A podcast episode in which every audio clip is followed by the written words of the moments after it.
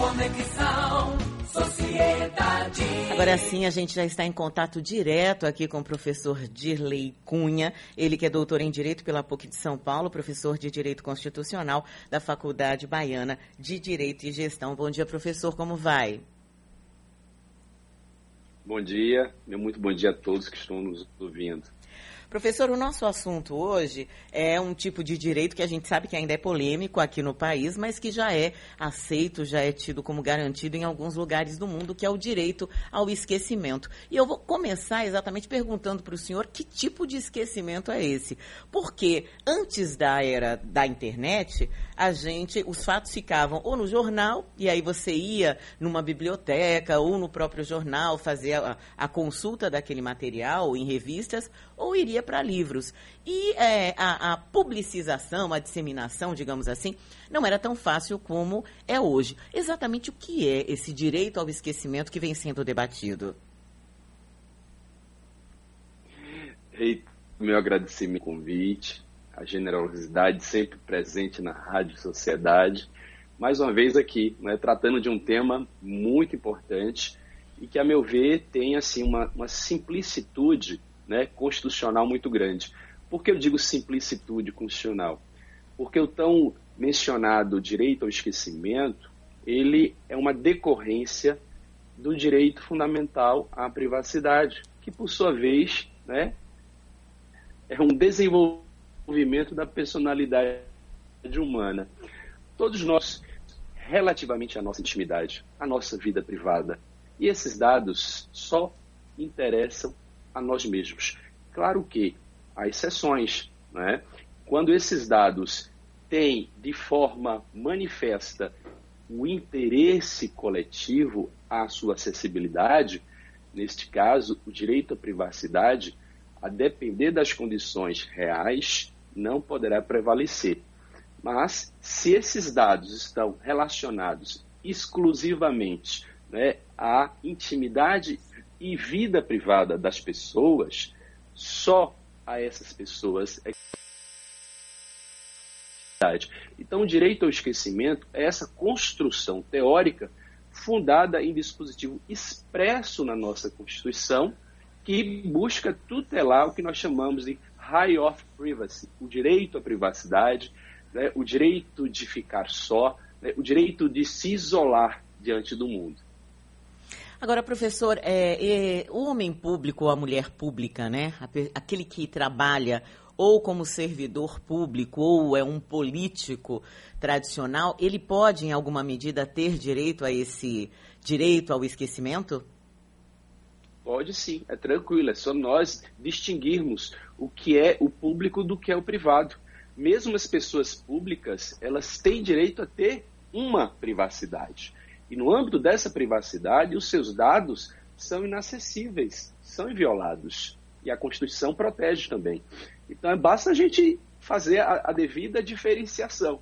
E a diferenciação aqui, ela se impõe porque nós estamos diante realmente de uma pessoa pública ou de uma figura pública né, seja um, um, um, político, seja é, é, um artista né, televisivo, midiático, essas pessoas públicas têm também privacidade.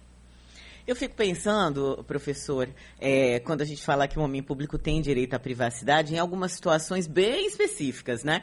Não é nenhum caso concreto, não estou me referindo a ninguém, mas eu fico pensando, por exemplo, em alguém que é, se candidata e é eleito, por exemplo, para qualquer uma das funções aí eletivas do nosso país, com é, base na lealdade dentro da família, na manutenção da tradicional família é, brasileira, judaico-cristã. É, a, a, minha questão é assim, apagar informações ou até mesmo deslinkar né, determinadas informações não poderia ser considerada uma censura privada ou até mesmo ir de encontro com o direito da liberdade de expressão? Muito bem, tocou num ponto interessante. Nós temos uma visão no âmbito do direito, especialmente no âmbito da teoria dos direitos fundamentais. Não há direitos fundamentais absolutos.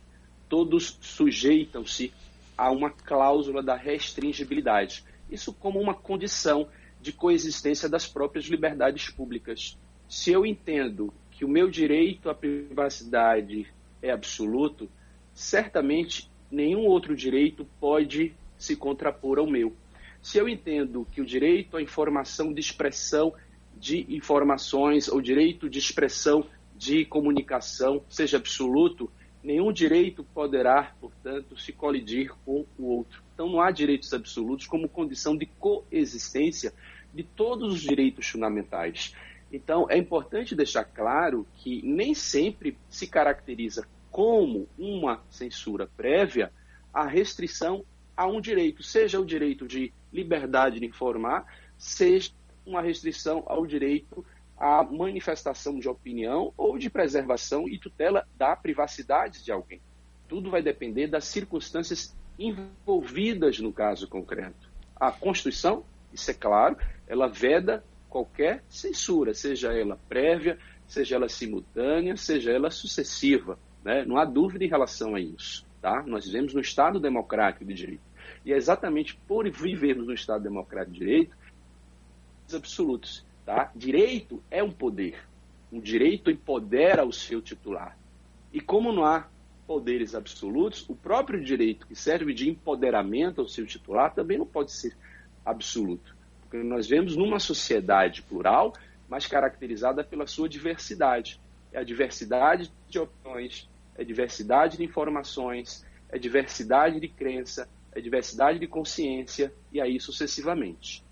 É, e o direito ao esquecimento, ele deve ser decidido por quem? Por exemplo, o Google ou outros sites de busca, é, de pesquisa, né, por exemplo, podem decidir não apagar as informações na internet? Olha, tudo pode chegar ao judiciário se não houver uma autocomposição dos conflitos. Né? Por isso que nós temos a necessidade de se criar no Brasil uma autoridade nacional de proteção de dados. É uma espécie de agência, uma agência específica né, que exerce no âmbito administrativo, eu não estou falando no âmbito judicial, tá? estou falando no âmbito pré-judicial, no âmbito meramente extrajudicial, da composição de eventuais conflitos, a necessidade dessa chamada Autoridade Nacional de Proteção de Dados, que é uma agência específica, para tentar esta autocomposição. Claro que alguém pode se sentir, por exemplo, prejudicado né, em razão é, é, é de algum site que seja especializado né, em buscas, como é o caso do Google, quando tem lá o seu nome lado e de repente sai nesse, nesse, nesse site de buscas né, uma reportagem ou alguma notícia de 10, 20, 30 anos que a pessoa né, não queira que seja mais exibida. Então, ela pode ir a essa Autoridade Nacional de Proteção de Dados com alguma queixa administrativa e tentando, a partir dali, uma autocomposição. Mas não havendo a possibilidade da autocomposição, da mediação, a última alternativa aí seria a judicialização desse questionamento.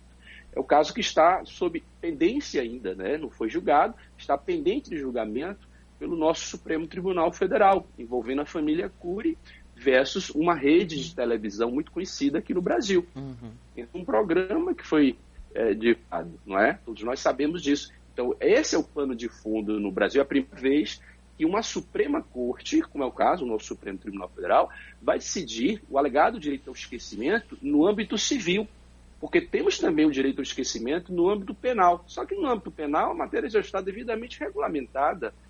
É, doutora, a gente percebe assim que o direito ao esquecimento ele é muito relativo, muito subjetivo, né, assim, ainda.